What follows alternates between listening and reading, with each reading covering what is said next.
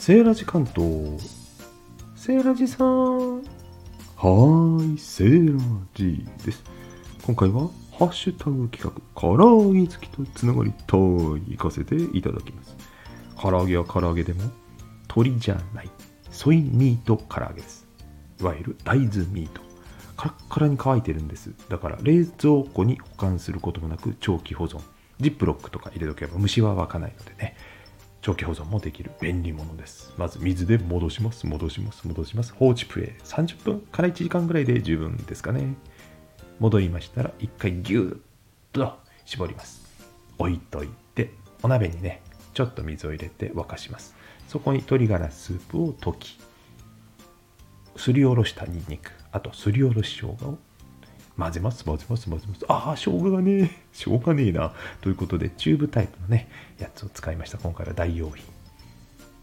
そして、それを先ほど絞ったソイミートの上にかけます。そして混ぜます。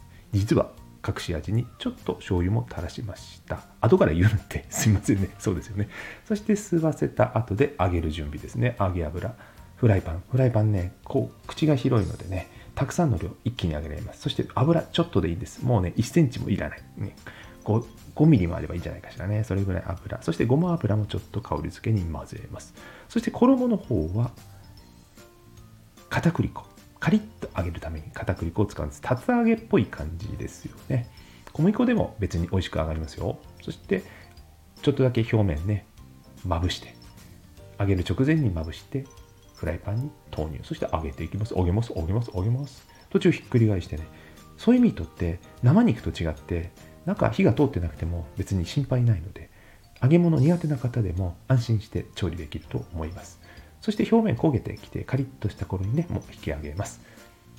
出来上がりあれできちゃった味付け、軽くね、下味ついてますけども、塩振って塩唐揚げ風に今回はしました。